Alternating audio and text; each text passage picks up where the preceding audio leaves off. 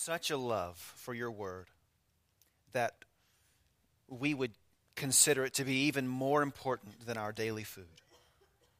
Help us to understand it. Help us to obey it. And most of all, help us to love the sovereign one who wrote it for our sake. In Jesus' name, amen. Please turn with me in your Bibles to the book of Ephesians, chapter 1, verses 15 through 23. That's page 976 in the Bibles in front of you. Ephesians 1 15 through 23, page 976.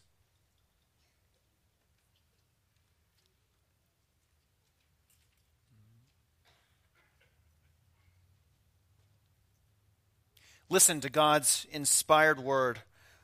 The Apostle Paul writes For this reason, because I have heard of your faith in the Lord Jesus and your love toward all the saints, I do not cease to give thanks for you, remembering you in my prayers, that the God of our Lord Jesus Christ, the Father of glory, may give you the spirit of wisdom and of revelation in the knowledge of him having the eyes of your hearts enlightened, that you may know what is the hope to which he has called you, what are the riches of his glorious inheritance in the saints, and what is the immeasurable greatness of his power toward us who believe, according to the working of his great might that he worked in Christ when he raised him from the dead and seated him at his right hand in the heavenly places, far above all rule and authority and power and dominion, and above every name that is named,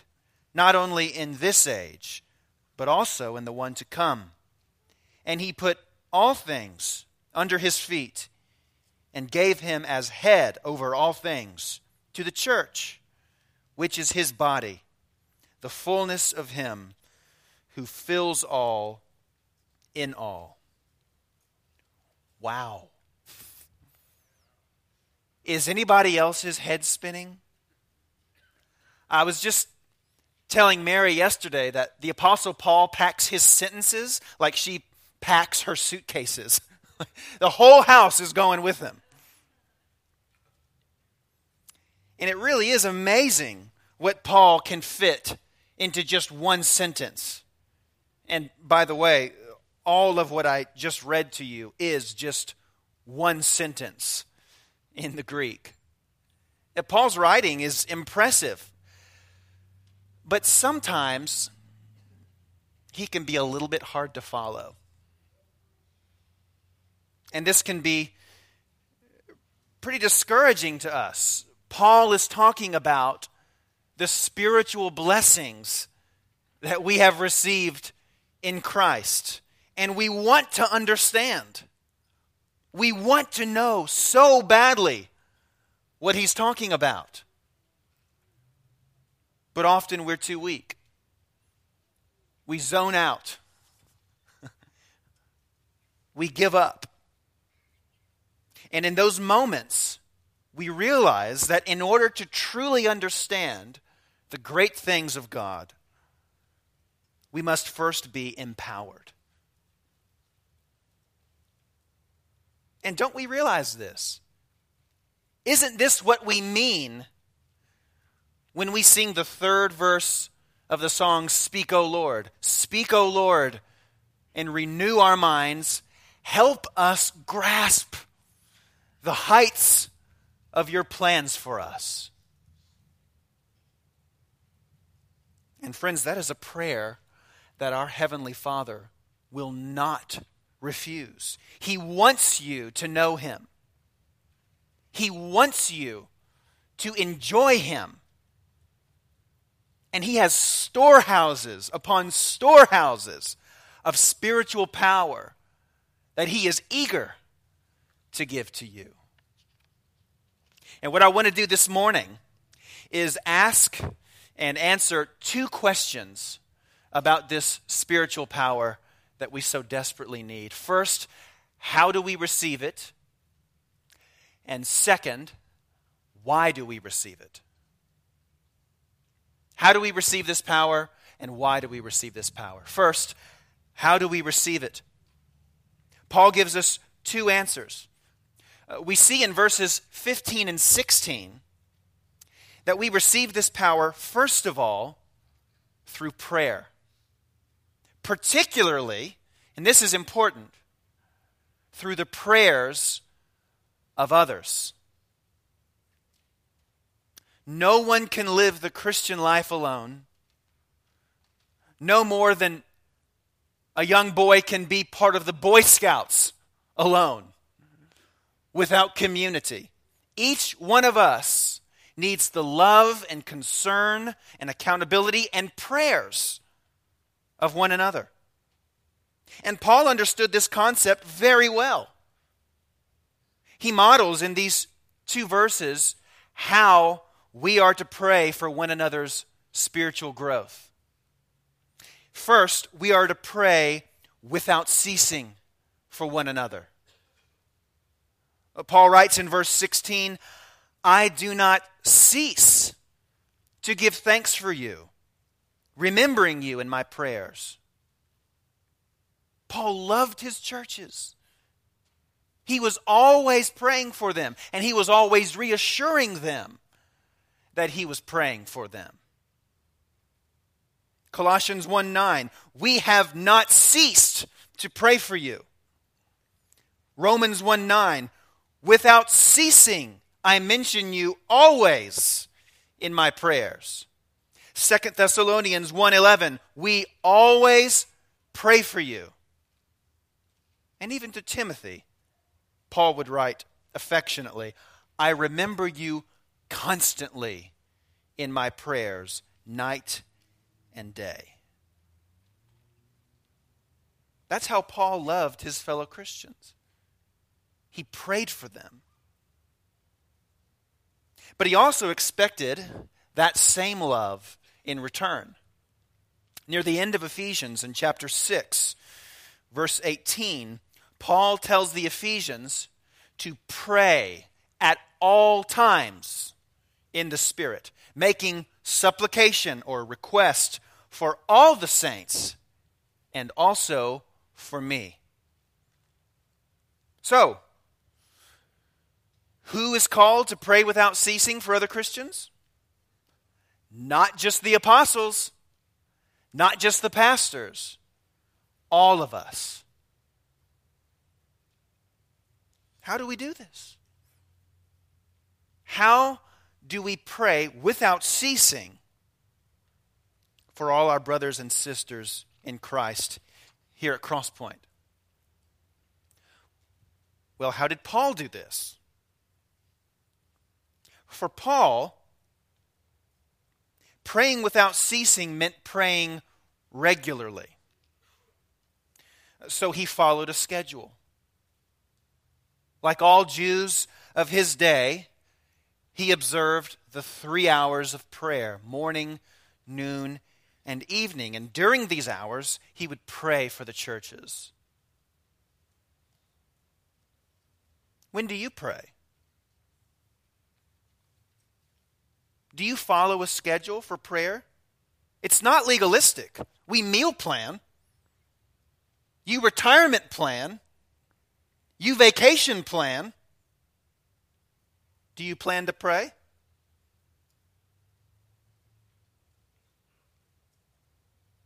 In 1 Thessalonians 5, Paul tells us that it is God's will for us to pray without ceasing.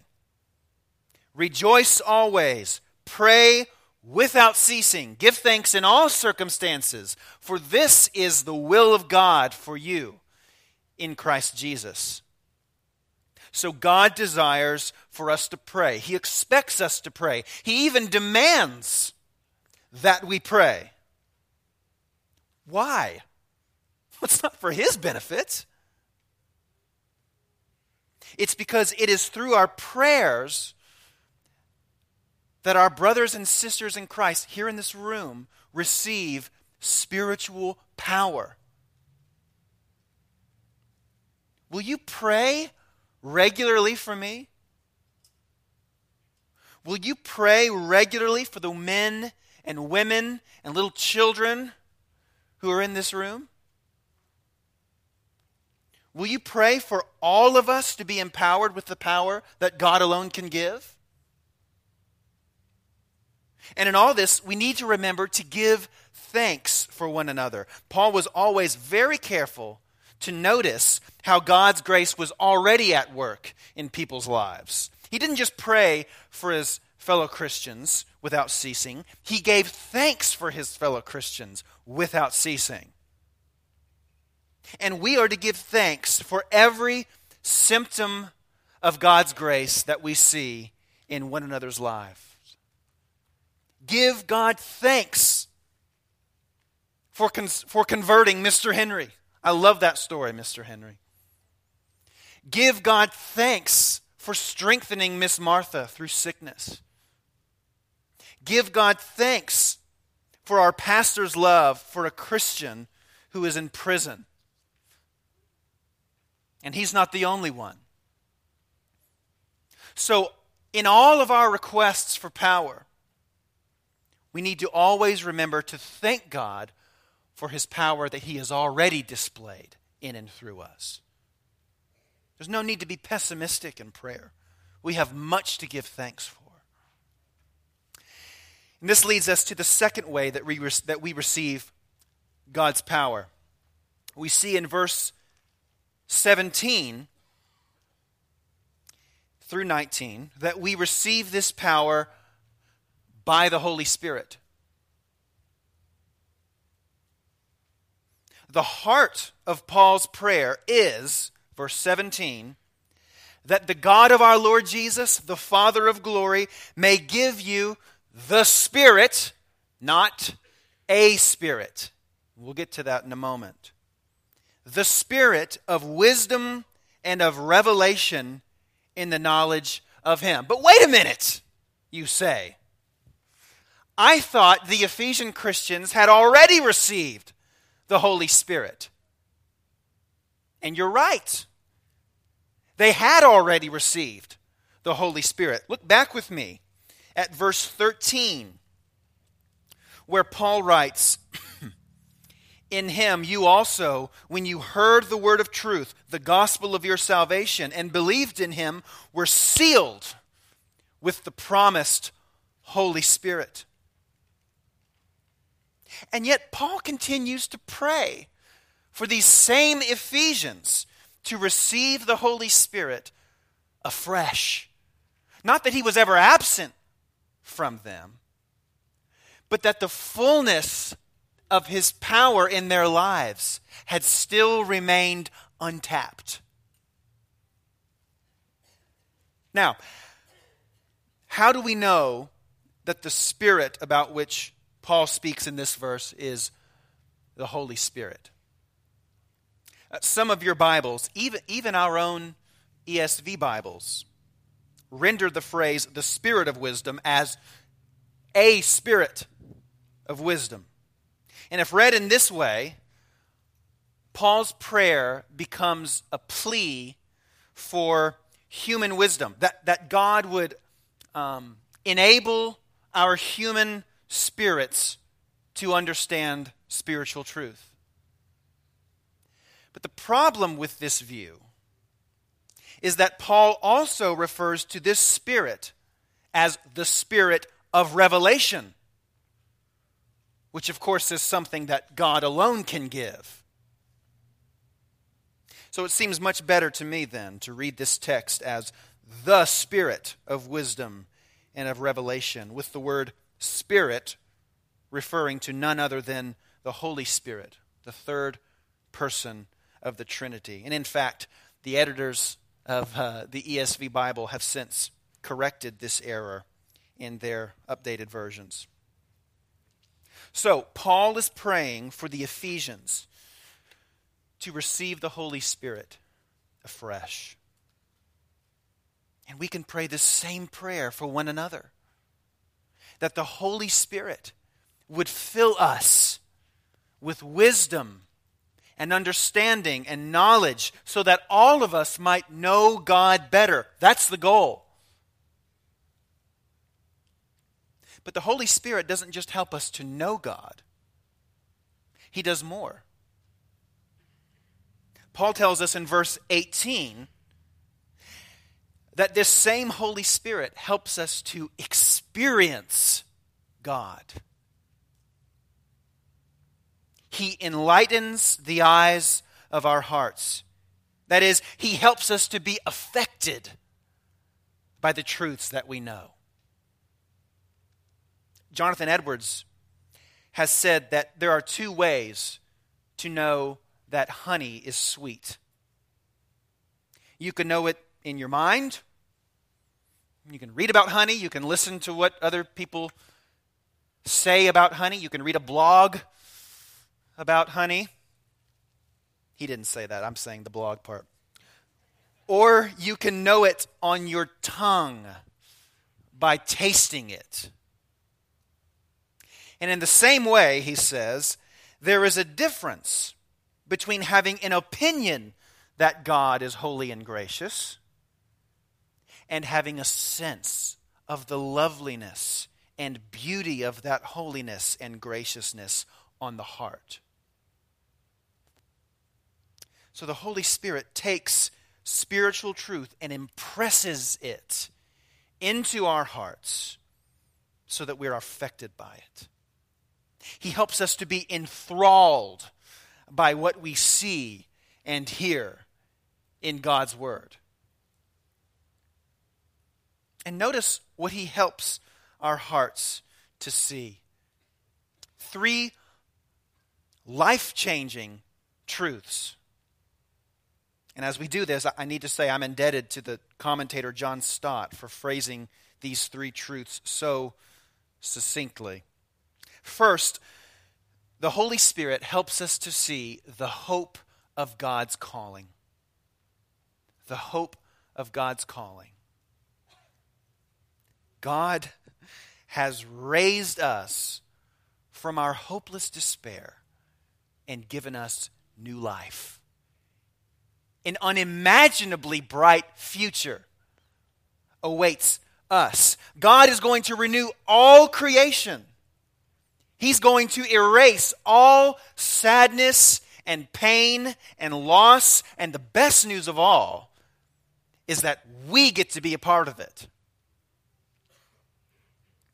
There is a thrilling line in the final book of the Lord of the Rings trilogy, The Return of the King when Sam Gamgee looks up at Gandalf the Grey and says, Gandalf, I thought you were dead, but then I thought I was dead myself.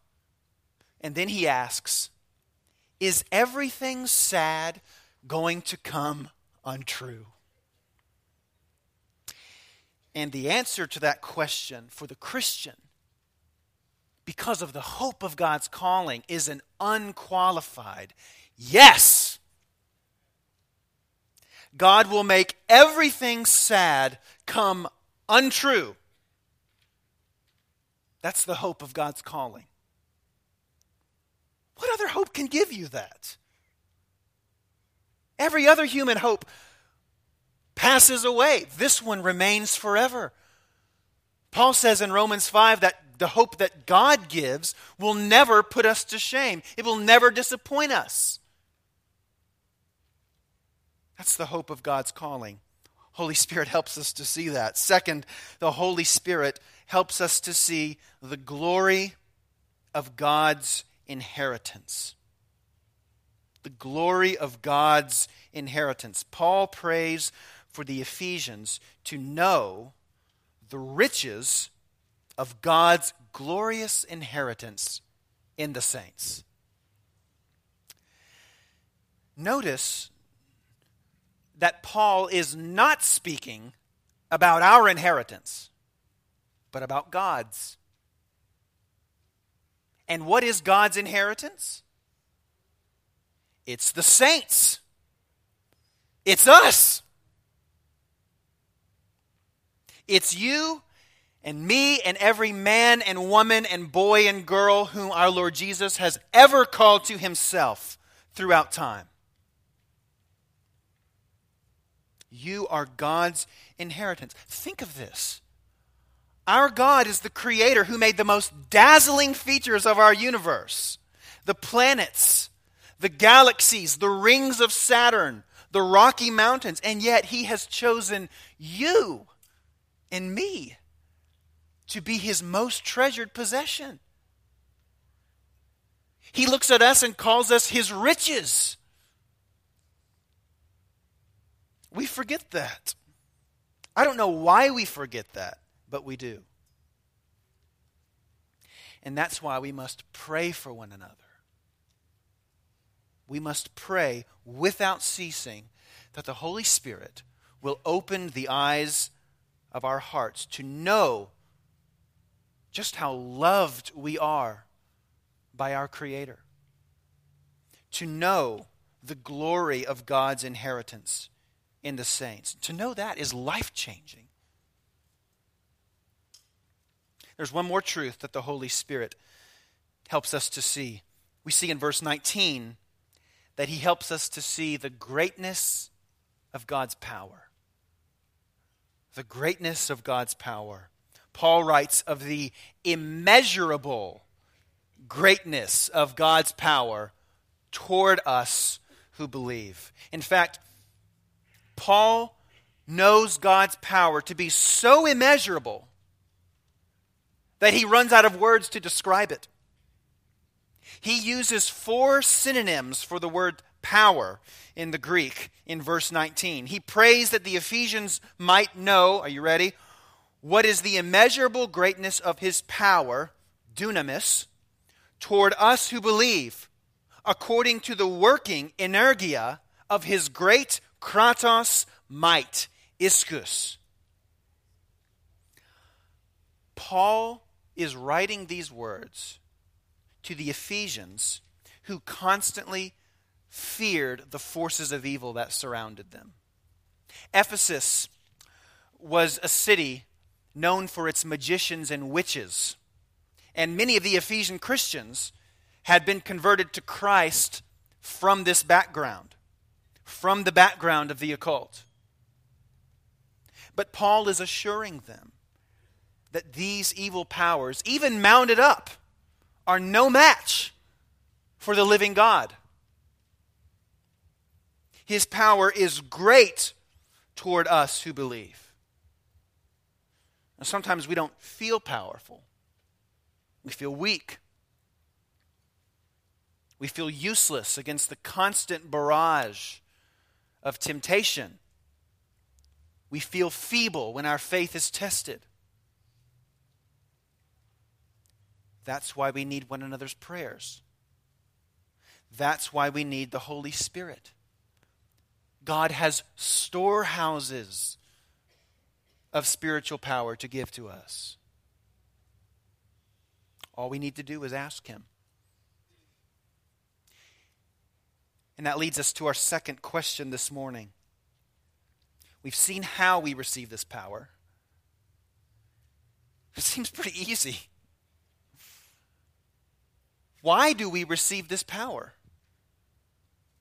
Why on earth does God give us such unlimited access to his immeasurably great power?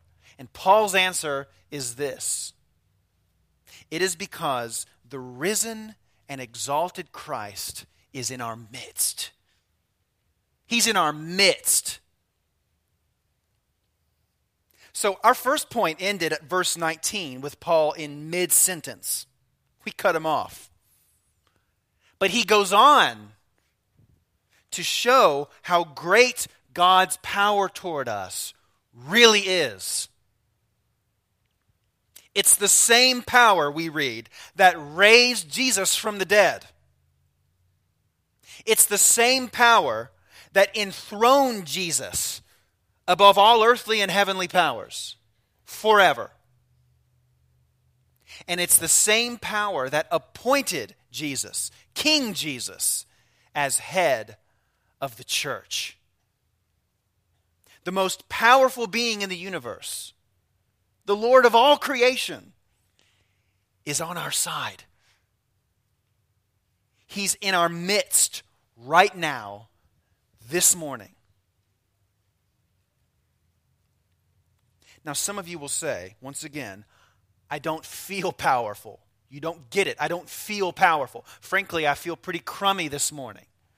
I've had a tough week, and it took everything in me to get up out of bed and come to this building on Airline Highway. And Paul's saying, that's why we need to pray for you.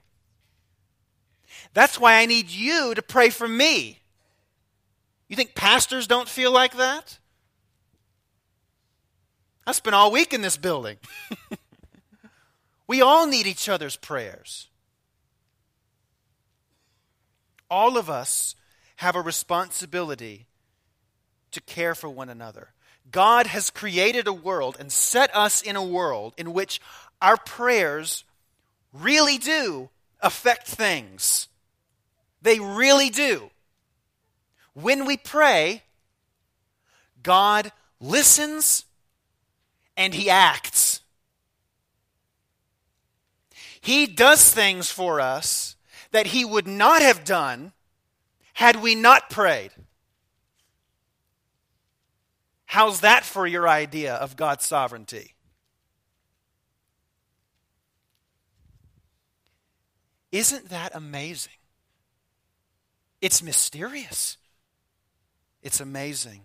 And Paul is telling us in this passage that if we would simply pray for our brothers and sisters in Christ by name, by name, Jacob Whitehead, Geronda Northcutt, AJ Melendez, by name, to know God better and love Him more, God will answer.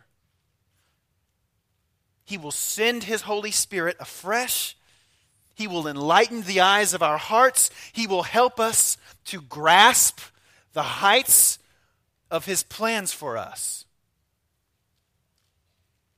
The risen Christ is here with us. I cannot emphasize that enough. He is close. He is even closer to you right now than the person who's sitting beside you. He fills this church with the fullness of his glory and his power, but he isn't interested in showing off. He's interested in giving that power to us, to you, if we would only ask him. So let's do that now. Let's pray. Heavenly Father, you are able to do far more abundantly than all that we can ask or imagine. You have demonstrated your mighty power in the gospel. For not only did you raise Jesus from the dead, not only did you seat him in the heavenly places, but you have done the very same thing for us. We praise you. We thank you, and we want to know you. So help us. Give us all the spirit of wisdom. Open the eyes of our hearts. Help us to know the immeasurable greatness of your power and your blessing that you have lavished on us in Christ. Help us not only to know it, but to experience it, to taste it, and to live it. And do this all for the glory and renown of our Savior, Jesus Christ, in whose name we pray. Amen. Will you stand?